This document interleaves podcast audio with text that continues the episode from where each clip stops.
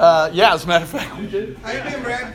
I'm doing great, Scott. How about you? Man, you need It's really good. I don't know if I have any more. Put some of your notes in here?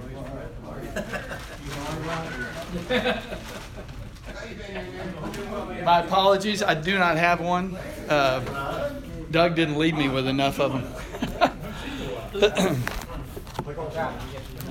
Things are going good right now, Steve. well, good afternoon. They really are. How's everybody doing? Good. Good. Jerry, you mind shutting that? Can you swing around, grab? Oh, okay. Good. Good. Chuck, thank you for uh, uh, grabbing lunch. You guys may not be aware of it, but Chuck, every week. Chuck must like macaroni and cheese. Well, I hope you guys do. uh, We do now. I uh, on Friday uh, I attend this uh, group called the Jacksonville Business Fellowship, and it's uh, Friday mornings at uh, at seven o'clock down at the Ameris Bank Building. And our guest the last week, and again this week, is my friend Todd Coleman, who is the uh, Chick Fil A franchisee that Chuck gets every. Isn't that where you get it, Chuck? Marsh Landing. Yeah. And uh, anyway, he's been sharing about Chick Fil A. I know we all know well Chick Fil A is a great company, but you know some of the some of the specifics about that company. It's just amazing. Uh, that Truett Cathy's two two things that really drove what they you know their their core principles were excellence. It's, it wasn't success; it was excellence. Just do it with excellence. And then the other thing was care, caring for people. So it's been pretty effective for them. Yes, Frank. Truett, they went through a, many years ago, the company was not growing and doing like it needed to do, so he had a two-day retreat of all the managers. Right. And the conclusion of the matter is on their corporate office today. Is that right? They, their whole conclusion of the matter was to be good stewards of what God provided. And that was Truett Cathy, today it's the same way. That is a great, great lesson for all of us. Well, welcome to the SWAT, uh, lunch SWAT. Um, little housekeeping. Uh, we have any new, any visitors, first time visitors? First time visitors? No? Okay, good, good. There is a roll going around.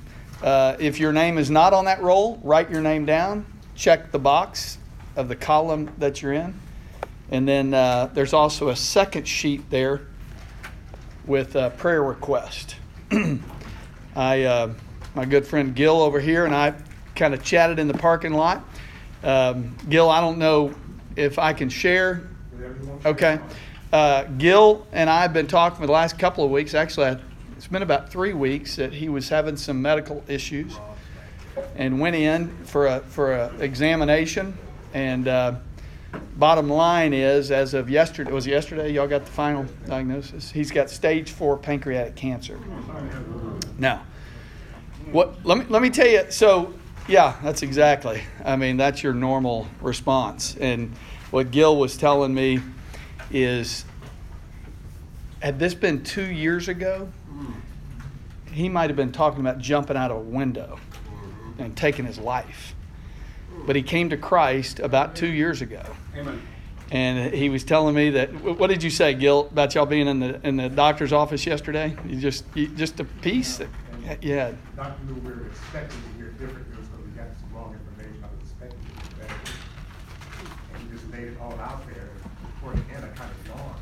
You were bad, yeah. I've never seen anybody take this type of.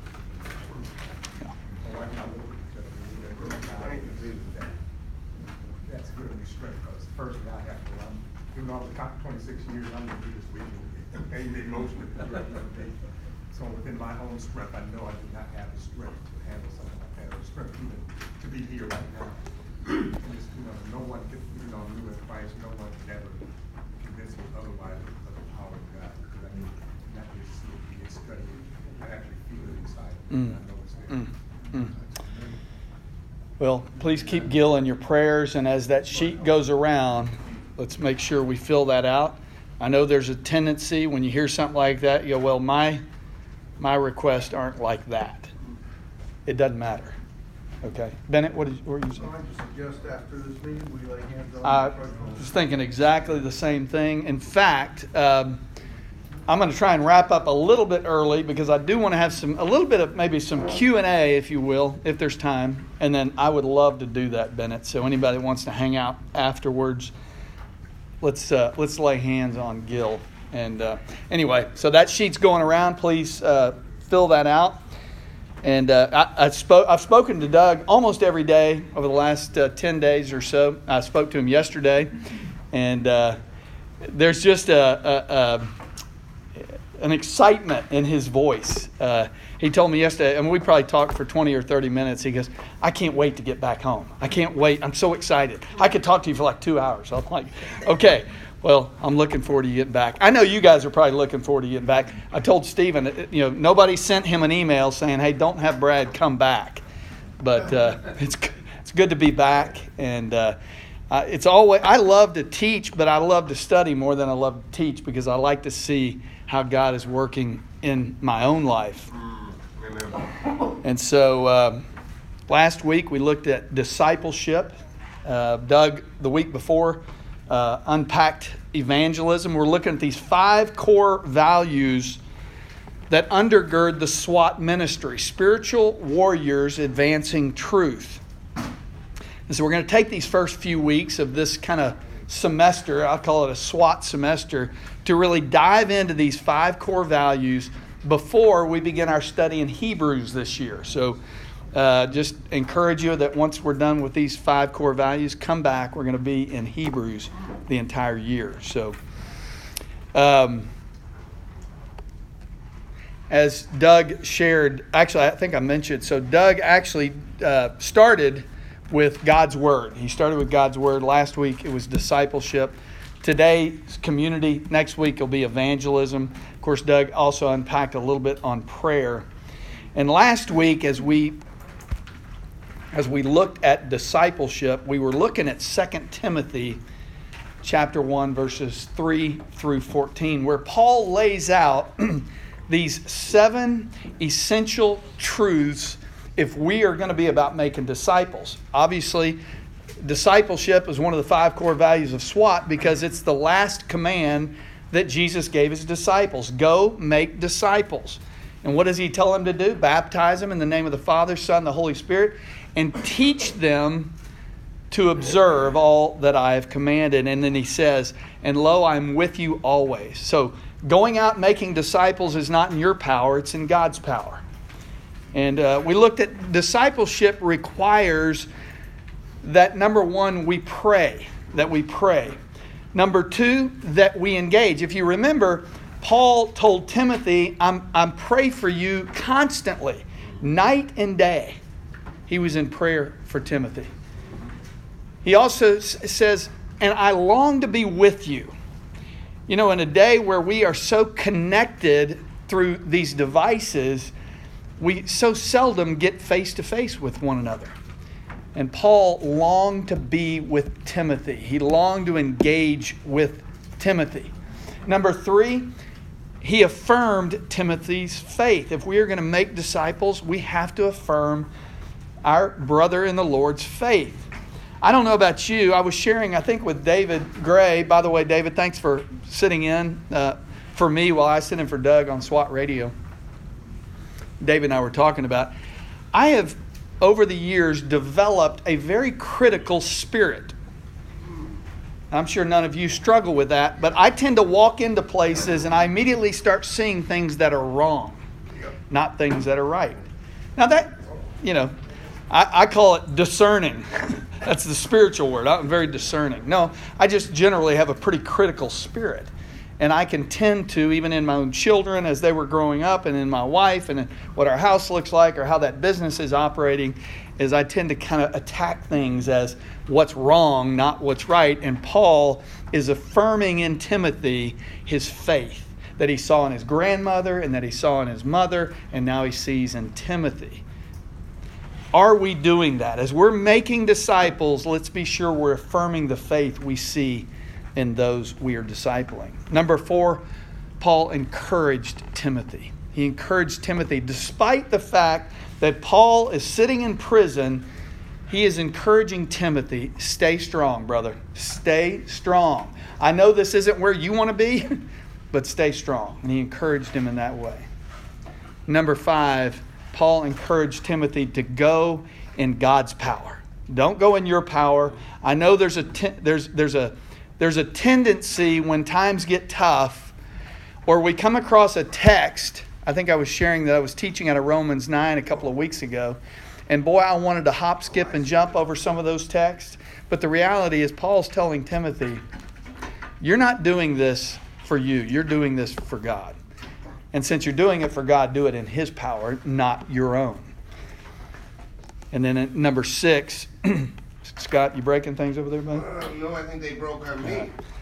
Number six, uh, Paul encourages Timothy to preach and teach truth unashamedly. Preach and teach truth unashamedly. It's one of the things that I love about SWAT. It's one of the things I love about Doug. Spiritual warriors advancing truth. Are we warriors advancing truth? All the truth. Because, listen, there's some truth in this book right here that's hard to hear sometimes. And we have to teach it unashamedly. Paul says, I'm not ashamed of the gospel. It is the power unto what? Salvation. Mm-hmm. We've got to preach the gospel. If we want people to get saved, preach the gospel. And that's what Paul's telling Timothy. And then finally, Paul says to Timothy, number seven, guard the good deposit. Guard the good deposit. What is the good deposit? It's the scriptures. It's what God has revealed about himself to us. And we guard it. Another word you might think of is treasure it. Where your treasure is, there your heart will be also. Do we treasure the gospel? And are we guarding it? Guarding it meaning nobody's going to come in and alter it and make changes to it. And yet we live in a world today, they'd love to change this book. And many people are trying to. So guard the good deposit. And this week, we're going to examine this core value of community. Community. Merriam Webster defines community like this as a unified body of individuals, such as a group of people with a common characteristic or interest living together within a larger community. I'm going to repeat that. And so begin as I repeat that, begin to think about what a gospel community might look like. A unified body of individuals such as a group of people with a common characteristic or interest living together within a larger community. So, as it relates to a gospel community, a SWAT community, it's a group of people that is unified toward two things. Two things. And we're going to pray in just a minute. We're going to close that prayer with the Shema. What do you think those two things might be? Anyone? You guys know the Shema? Love for God and love for each other. exactly. I have the advantage of being around you. Love God, love God, love man. Love God, love man. And we should be unified in the larger society as a group of men who love God and love man. And as Christ followers, we have a common identity with a common purpose. 1 Peter 2 9 says this, but you, you are a chosen race, a royal priesthood, a holy nation, a people for God's own possession. That's our identity. That's who you are. And then it says this so that, whenever you see so that, boy, better highlight that because it's not a matter of truth, it's what are you going to do with the truth. So that, because you are a chosen race, a royal priesthood, a holy nation, a people of God's own possession, what is your purpose? And he says, that you may proclaim the excellencies of him who has called you out of darkness and he's transferred you into the, his, his family, into this wondrous light. In other words, God has adopted you and He's brought you into His family. for a purpose that you would proclaim his excellencies. So, our common identity is that we are in Christ. We are children of God, and it's who we are. And as God's children, we have a common purpose to proclaim the excellencies of Him who called you out of darkness and into His light. Colossians 3:17 says, "Whatever you do in word or deed, do all. Do all to the glory of God." Three or four verses later in 323 it says, "Do your work heartily as unto the Lord rather than for men, knowing knowing that it's from the Lord that you receive the reward of the inheritance." And then it says this, "It is the Lord God whom you serve." Loving God and loving man are to be done in the context of living together within a larger society. That's a gospel community. So before we get started, I want to begin with prayer. Uh, if you would, we'll go to our knees and pray. And then we'll close with the Shema, okay?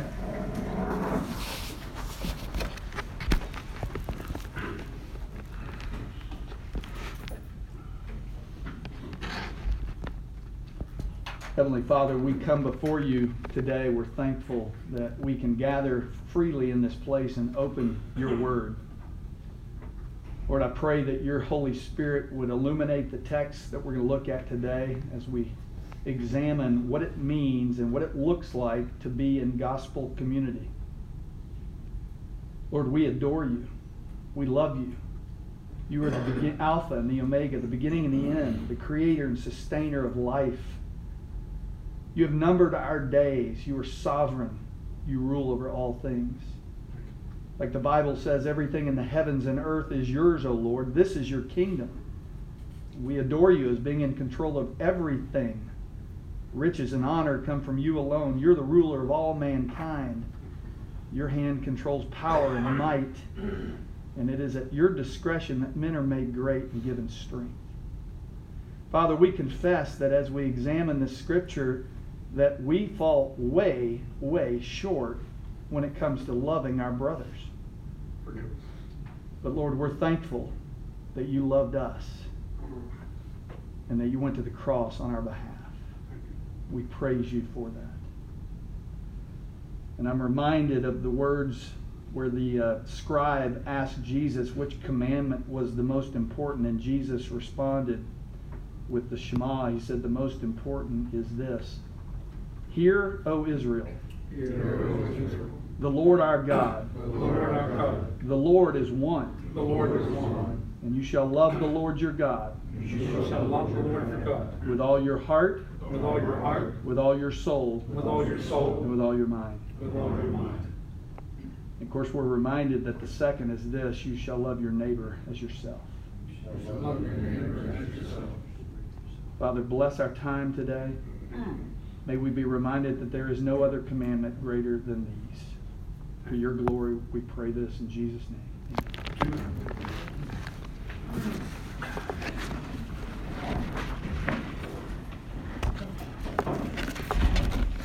What a big picture, seeing all these guys on there. Well, you just you just totally, you know, highlighted it. Yeah, you raised it up there, Dave. Oh we got an extra seat in here. Right, Grandpa. Is there an extra seat? yeah, there's plenty of pens. Anybody need any any more pens? Uh, yeah, there's a big bag. Sorry about that. Anybody need a pen? I do. Sure. The uh, the gospel community, or what I- what you know we like to call the SWAT community, is more than simply the study of God's word. It's God's word becoming flesh in the members of that community. I love the scripture that says that the word became flesh and dwelt among us. Aren't you glad that God didn't just send us the Word?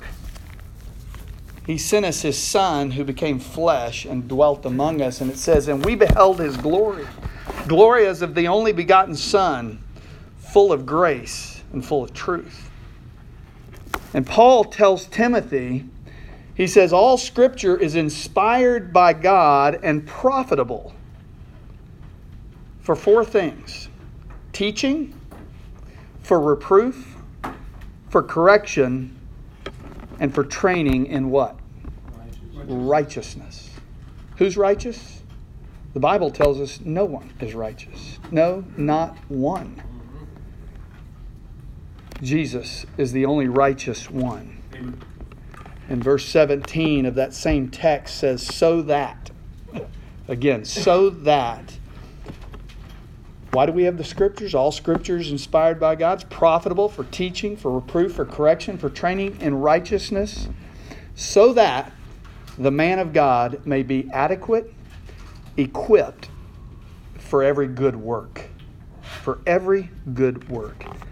James tells us, prove yourselves doers of the word and not merely hearers who delude themselves. Your scripture may say deceive themselves. In other words, you are deceived in believing that you are one of God's children if there is no action, if there's no doing of what He tells us to do. Jesus said, If you love me, you'll keep my commandments. So we as we gather together as a community of SWAT men, it's not simply for the study of God's word. It's not simply to open the text and read it and it to be information that comes in. The reality is we're to do something with that. The word of God is to be read. It's to be heard. It's to be taught and preached. It's to be meditated on, memorized. Ultimately, it's to be obeyed it's to be obeyed. Paul says this we are, we are his workmanship, created in Christ Jesus for good works, which, by the way, God prepared beforehand that we would think about them, talk about them. No, it says so that we would walk in them, that we would be active, that we would be doing something with that. Francis Schaeffer said this Our relationship with each other is the criterion the world uses to judge whether our message is truthful. Let me say that again.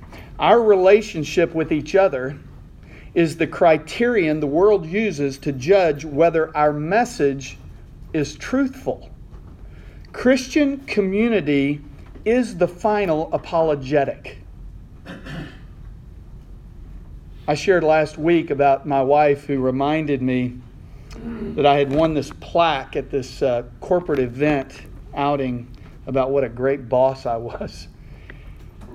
And I was proud to have that on my nightstand for about four weeks before she handed it to me and said, uh, Would you take this to your office? Because the guy who won that doesn't live here. You know what? It doesn't matter how we perform here at SWAT or at church or at our office you measure the true spiritual maturity of a man at home when he's with his wife or his kids. And that's why Paul says, let us consider, let us consider, let us ponder, if you will, how to stir one another toward love and good works. The greatest display of love, by the way, was made manifest in Calvary on a cross. In fact, the late John Stott said this the Christian community is a community of the cross. For it has been brought into being by the cross, and the focus of its worship is the Lamb once slain, now glorified. And in Jesus in John 15 12 said, Love one another as I have loved you. Now, how has He loved you? The very next verse explains it. Greater love has no one than this, that someone laid down his life for his friends. Anyone want to sign up for that friendship? Listen, we all want a friend like that. I don't want to be that friend most of the time. In fact, seldom. Jesus was that friend to us. I don't know if you guys uh, remember the group DC Talk. If you're my age or younger, you may remember that group. I, I don't even know if they're still around, or I know a few of them are, but uh, they used to have a song called uh, "Love Is a Verb." Love is a verb. And just just a little line in the in the song says this: "Hey, tell me, haven't you heard? Love is a serious word. Hey, I think it's time you learned. I don't care what they say. I don't care what you heard. The word love, love is a verb. If you would turn to 1 John chapter 3. John in 1 John chapter 3 writes this love one another passage.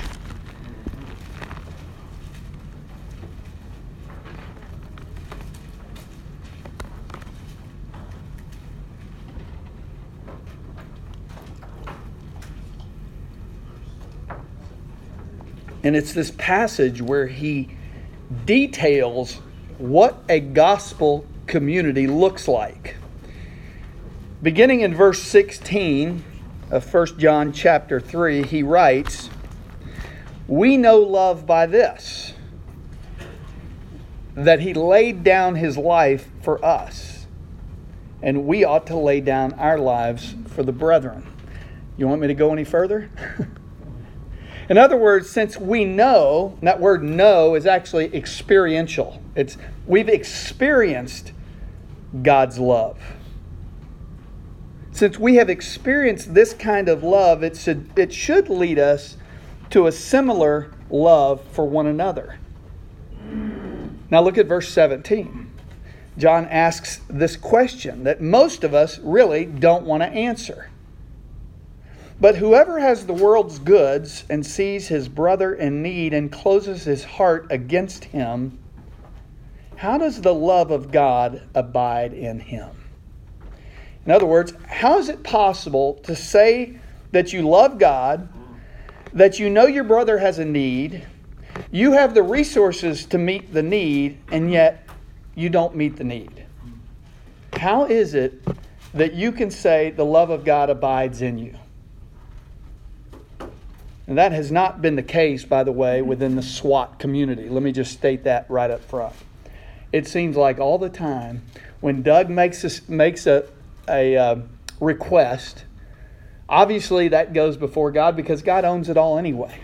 What he wants, what he's really praying for, is that you would loosen the grip on something and maybe share it. Okay? So within the SWAT community, we have seen how God has provided in multiple ways. Bennett, true? I mean, have we not seen some just amazing stuff happen? I shared with the group uh, over at the beach a couple of uh, last week about how I got involved in SWAT radio. Some of you may not know this. Doug came to me and asked me if I would consider doing this live talk show. I'm like, no, I'm not interested in that. And uh, but I did kind of say, well, tell me a little bit more about it. I'll, I'd love to pray for you about that. And he said, well, uh, this is what it is, and and he said, but here's the deal: I want to raise six months of funds before I even do the first broadcast. That was like in October. He wants to do the first broadcast in January. And at about two grand, $2,500 a month, you know, so do the math. In my head, I'm going, and I'm pretty good with numbers. I said, well, I'll tell you what, I'll do a month with you if you can raise the money by January. Three days later, hmm. Doug's calling me. Hey, guess what? I raised all the money. No, he didn't raise the money. God raised the money. It's God's money. And so when it comes to a need, at least in the SWAT community, Doug often will tell of a need, and that need gets met by this group. Okay? And that's the way it should be. The problem is, most of the time, we're not aware of needs that are out there. We're not aware that, and we're not aware of it because we have a brother who may be isolated. He may be isolated. We can't meet the need of a brother who is isolated. Peter reminds us to be sober minded, be watchful. Your adversary, the devil, prowls around like a roaring lion seeking someone to devour. Anybody like me love those old National Geographics? I, have two sons, and uh, those were kind of the, the boys' night. You know, we'd close ourselves up in my bedroom and we'd put on a National Geographic, and my boys just love that kind of stuff. They love to watch that lion who's out in the, the open field with a, a herd of antelopes out there, and that lion drops down. He gets real sneaky down there. And let me ask you, if you've ever seen those, where does the lion's eyes go as he's looking at that herd? You know what he's looking for? He's looking for that one antelope, that one deer that begins to drift away from the pack. He doesn't have to get that far from the pack before that lion starts slowly creeping in there. And at some point, it's an all out attack. Scripture tells us that two are better than one because they have a good return for their labor. I, uh, I started a little project at my house after one of the rainstorms about two weeks ago, and I walked out my front porch, walked down on the steps, and right at the base of the steps, I get this. If it rains really hard, all the water kind of collects there. It doesn't have anywhere to run off. and It just kind of sits there. I don't know if you guys have ever jumped into projects that you probably shouldn't have jumped into, but that's me. And I do that often. And you would think 34 years into marriage, I'd figure out some of the projects I shouldn't be jumping into. But I, I go into the garage, I get a shovel, and I literally start digging a path to create flow for this water to move out of there. I'm thinking, oh, it'll take me a couple hours to do this. About five hours into it, my son shows up. 27 years old. Stephen knows him, Bennett knows him. And uh, what had happened is my wife had watched me from the kitchen window work way too hard for a guy my age. And she calls my son and says, Do you have any time to come over here and help your daddy out?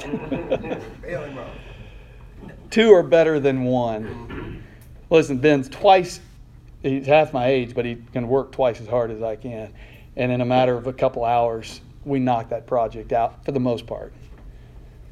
I'll have to get him back for sure. But two are better than one because they have a good return for their labor. It says, For if either of them falls, the one will lift up his companion, but woe to the one who falls when there is not another to lift him up. And furthermore, if two lie down together, they keep warm, but how can one be warm alone? And if, if one can empower him who is alone, two can resist him. And a cord of three stand, strands is not quickly broken or torn apart. You guys know the idea of twines of rope pulled together. Where three are bound, it's hard to break that. And so look at verse 18 of that text. 1 John 3:18 Little children remember you're a child of God. Little children, let us not love in word or talk, but in deed and in truth. In other words, it's not enough to talk about love. Love is active. Love is a verb. It takes movement. Jesus said, By this all people will know that you are my disciples if you have love for one another. And Paul says, Let us consider how to stir one another up to love and good works, not neglecting to meet together, as is the habit of some, but encouraging one another, and all the more as you see the, the day drawing near. That's Hebrews 10 24 and 25.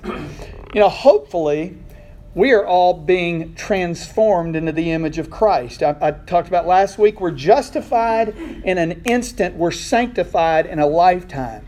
And as we are being sanctified, what's happening to the world? The world is going the other way. Okay? The world is in utter disaster mode, and we're going the other way. Now, when that happens, you know what happens, right? You know, you know what the ultimate suffering as the day's drawing in, as, the, as, as you see the day drawing near, the day he's talking about, is the day of Christ's return. Listen, as the day draws near, are we challenging each other? Are we stirring one another to love and to good deeds? Galatians 6 2, Paul writes, Bear one another's burdens and so fulfill the law of Christ. You want to fulfill the law of Christ? Bear a brother's burden. Bear a brother's burden. Dietrich Bonhoeffer, if you've never read any of Dietrich Bonhoeffer, let me encourage you to do that. He said this The Christian must bear the burden of a brother, he must suffer and endure the brother. Now, think about that. He must suffer and, and endure the brother. You have any brothers in your life you have to endure? you may have some family members you have to endure. He goes on to say, It is only when he is a burden that another person is really a brother and not merely an object to be manipulated. The burden of men was so heavy for God Himself that He had to endure the cross. And yet I see a brother in need and I act like he's not even there. I, drive, I live down in the San Marco area and I drive down University Boulevard and, and made that drive every day, and I have for 18 years. And uh, probably 10 years ago, my wife was with me, and we happened to stop at the red light there. And I look over, and in the park bench is the same guy that's been there every day for the last 12 years, probably at that time. And my wife and I began to have a little conversation at that red light. Interesting how God convicts you at certain times and she said, "Put your blinker on. Let's let's pull in." So we pulled into the parking lot, and I said, "What are we doing?" She said, "We're going to go talk to that guy." oh, anybody else have a wife like that? I am so thankful. I'm so thankful that she does that. That literally in that instant, the Spirit moved her heart to have compassion on somebody who probably had some serious needs. And of course, we all have experienced that guy on the corner who's got the sign, and you know he, he he's in need. At least he says he is, mm-hmm. and he may be. He probably is. And what what goes through our minds typically? Well, let me see what I got in my wallet. Mm-hmm. Does he really need that? Don't we become a little bit of the judge? Or what's he gonna do with it? Yeah, what's he going to do with it? We, we, we start to really question whether or not as if it's our money to begin with, as if the resources that God has given us are somehow ours. The contacts in my phone, my 401, my IRA, whatever it is, my job, my education, my MBA, as if those things are somehow ours.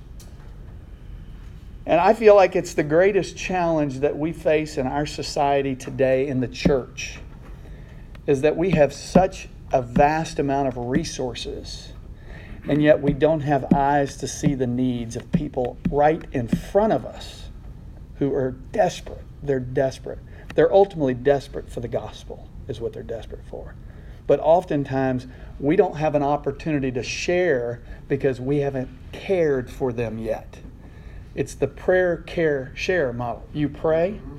you care for them, and then that opens up doors of opportunity for us to share the gospel.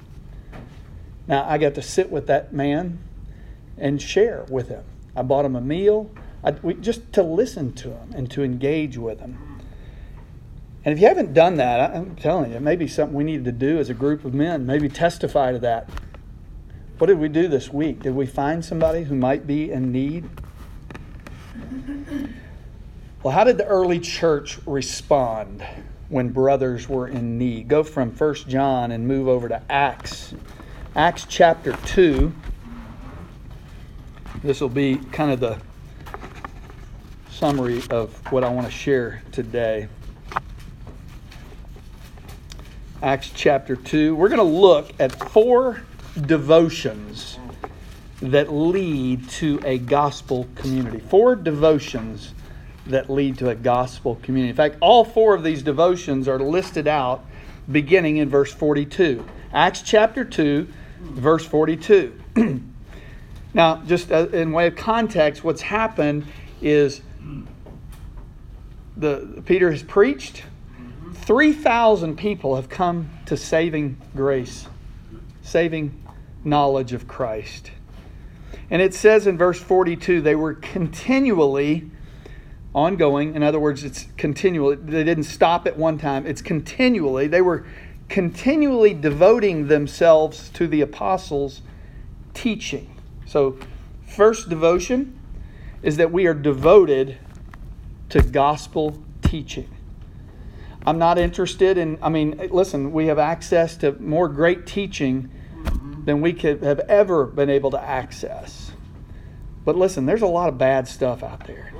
Let's be devoted to the gospel. Let's be devoted to the teaching of God's word. Amen. Number two, it says they were devoted to fellowship. Fellowship. Now, we tend to think of this as fellowship. And in some ways, it is. The word is actually partnership. That's where we get the word partnership. What the word I think of is co laboring. We are partners. We are co laboring with Christ in the gospel. So when it says fellowship, it's really the idea that we are partnering together, we are co laboring for the sake of the gospel. They were devoting themselves to teaching and to fellowship. And look at that, to the breaking of bread. I'm going to really challenge Doug. Maybe one Wednesday we need to break bread together. Not break Chick fil A, not break, uh, what is it, Jersey Mike's. Let's break bread together. Let's have communion here together. Because they were devoted to that. They were devoted to remembering the blood, the body and the blood of Jesus Christ. Amen. People have said before, is SWAT a church? No, SWAT is not a church. You need to be in a church so that you can do this, so you can break bread, you can take communion. And then finally, they were devoted to prayer, to prayer. Now, I think what's interesting is look at what happened as a result of their devotion, beginning in verse 43. Everyone kept feeling a sense of awe, and many wonders and signs were taking place through the apostles. And all those who had believed were together and had all things in common. So when I talk about fellowship, this idea of partnership, this co laboring, it's also the word sharing. That we're sharing the burden. Bennett, I know you because I've known you for a long time. I mean, you've been in multiple banks and you've had partners, haven't you? Okay. It, when you're a partner with somebody, there's a shared burden, isn't there? Okay, that's the picture is that there is a shared burden. If there is a need and I have a way to meet that need, I've got to loosen my grip on it so that I can meet the need of a brother. And all those who believed were together and had all things in common. And they begin, look at that, they began selling their property and possessions and were sharing with them all as anyone might have need. I'm in the real estate business. And I've had two transactions in the last year that required somebody sell a piece of property so they could meet a health care need. Raise your hand if you'd be willing to do that. That's what I thought. Well, I, good. I mean, that's that's what they were doing. There were needs, and you know what? They sold their property to meet the needs. Listen, in America, we are incredibly possessive, especially of our hmm. property and our things and our stuff. Wow. I mean, this is big time stuff. they were sharing with them all as anyone might have need. Verse 46 day by day, continuing, and you can just highlight this with one mind in the temple and breaking bread from house to house. They were taking their meals together with gladness and sincerity of heart, praising God and having favor with all people, with all the people. Now, I think what's awesome is this last little phrase, and the Lord was adding to their numbers day by day those who were being saved. Praise the Lord. Listen, if if if we if we could see pardon the pun, a come to Jesus like that, what would we be willing to sell to make that happen? What would we be willing to sell to make that happen? They were of one mind. Yes, Joe? Well, I- finish that thought, I guess. No, I mean, they were of one mind. I, I was, uh, years ago, I was at visiting Voddie Baucham's church in Houston. And uh, I ended up getting just a private conversation with him about the things that they, kind of the programs that they have in their, what they call a family integrated church. And he said there's really uh, only two programs, if you want to call it a program. One is every Wednesday night, it is a requirement of the men of that church to come here and be taught the Word of God. It's a requirement. Number two, the other requirement was you have somebody into your home from within the body, within that church, that comes over to your house for a meal. That you share a meal together. And then one other just caveat to that was you have somebody outside that church come in for a meal. Now we go to meals all the time, but I'm talking about having somebody come into your home to break bread together, to have a meal together. And so I think it's interesting that he adds that there that breaking bread from house to house, they were taking their meals together with gladness and sincerity of heart. I want to just, Joe, I want you to kind of raise your question, but I'm going to, I'm going to throw out just a couple things. So, four things. They were devoted to teaching, they were devoted to fellowship, sharing, partnering, co laboring together. They were devoted to communion. They were devoted to breaking bread together and remembering the body and the blood of Jesus Christ. And number four, they were devoted to prayer. To prayer. And as a result of that, the numbers were added day by day, those who were being saved. Do we believe that today? That if we were devoted to those four things, that we would see change in our culture, our society, and our city? So we've got a few minutes left. I'm going to throw out some, some questions to you. How does God instruct me to respond to brothers in need? How does God instruct me to respond to a brother who is in need? Number two, how will people know I'm one of Jesus' disciples? Is it because you have a SWAT shirt on? Uh, you have a bumper sticker? I don't even have bumper stickers on my car. I'm worried somebody's going to, you know, go, oh, those Christians. yeah, exactly. Say that when you're, I mean, How will people know I'm one of Jesus' disciples? It won't be because you're a good teacher, preacher, reader, studier, texter, you know, you memorize all the verses. Love one Actions.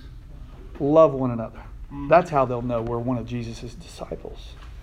Number three, how about this one? Well, let me just tell you, this was mine. This is what I wrote down.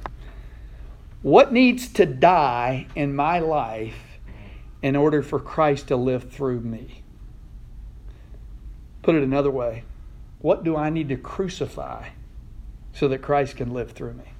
Because here's the reality I've got stuff in my life that I'm hanging on to with the tightest of grips. And God wants those things. They're His anyway, it's just somehow I think they're mine. And then number four, who in your life needs to be encouraged to engage in a community like this?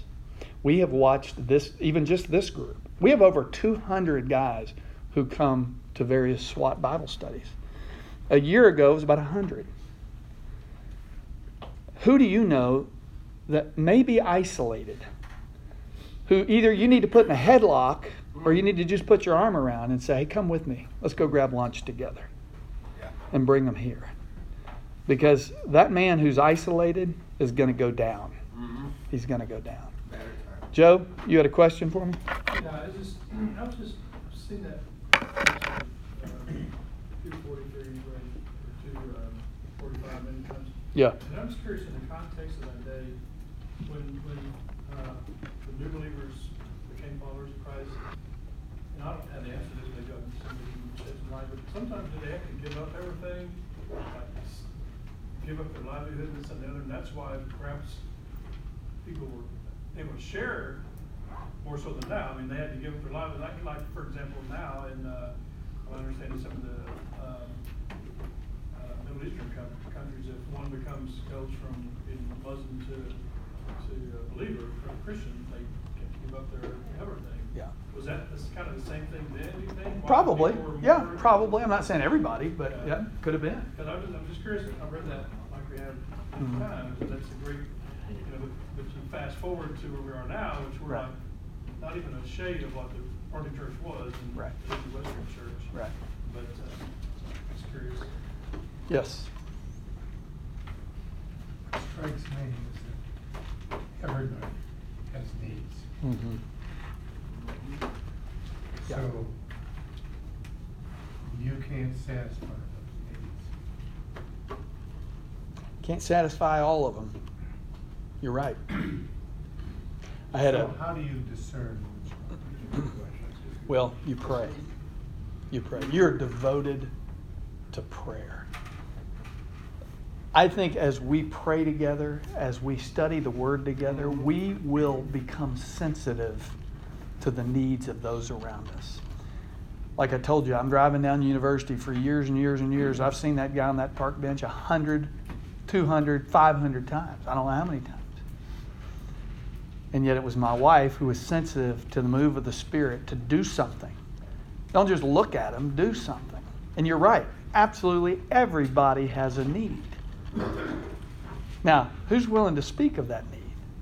You know, so often us as men, we want to hide those things because I don't want to reveal how really weak I am, how really desperate I am.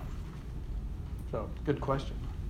Um, I know that there are times in my life where I get completely overwhelmed with trying to decide something like that.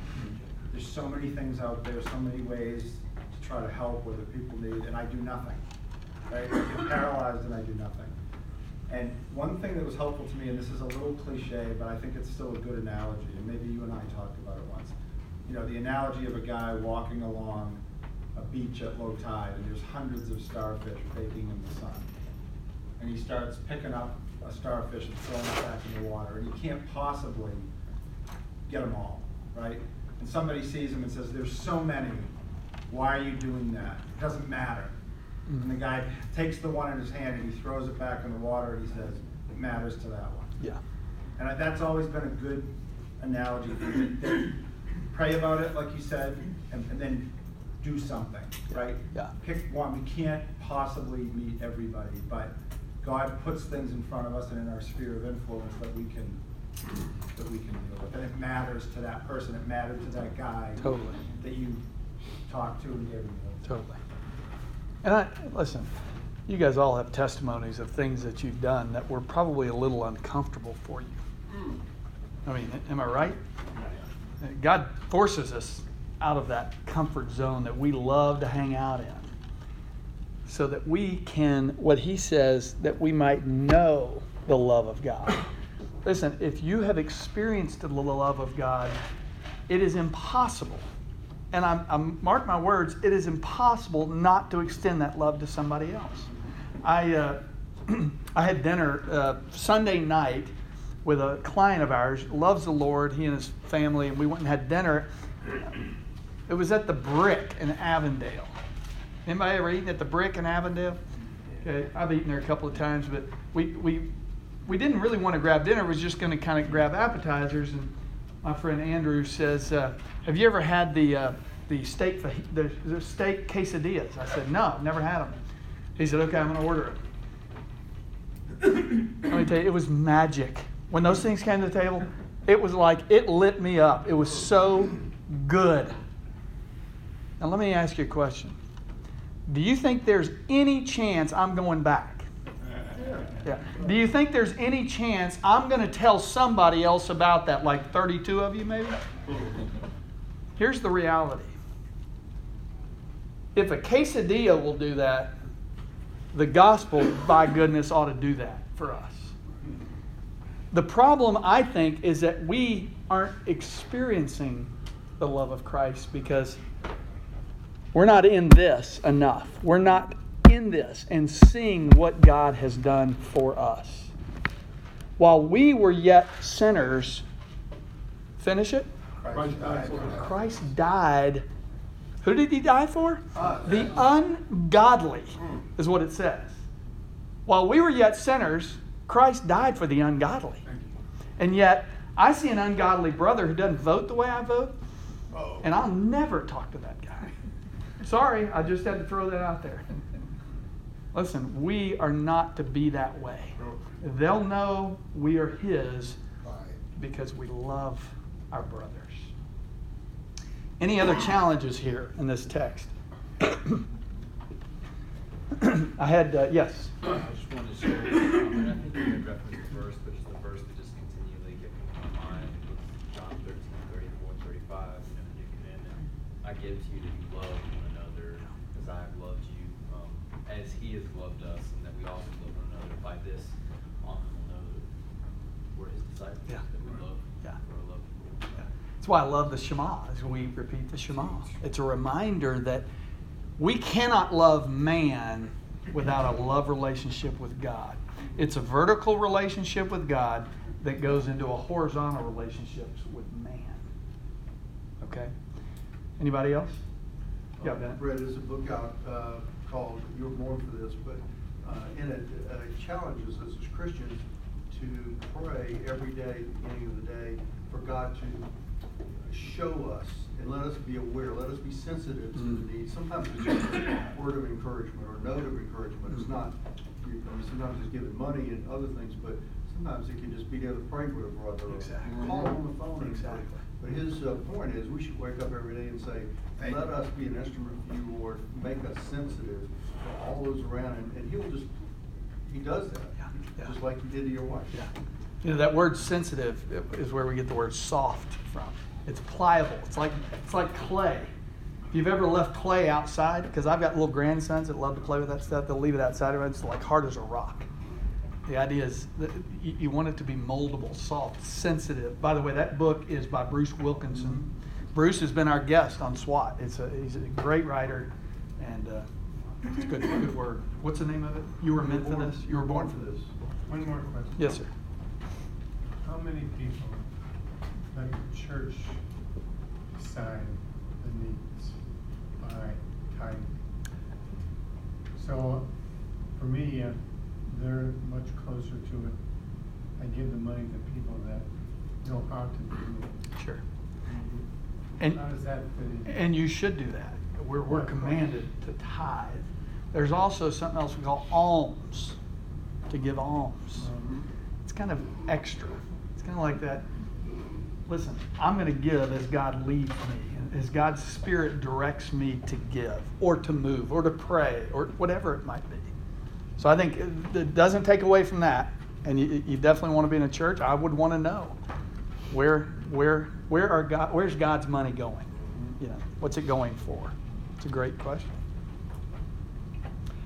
I hope this helps. I kind of like this idea of maybe just having a few minutes as we close to kind of have some discussion. Sorry I pushed that last week about 10 minutes over.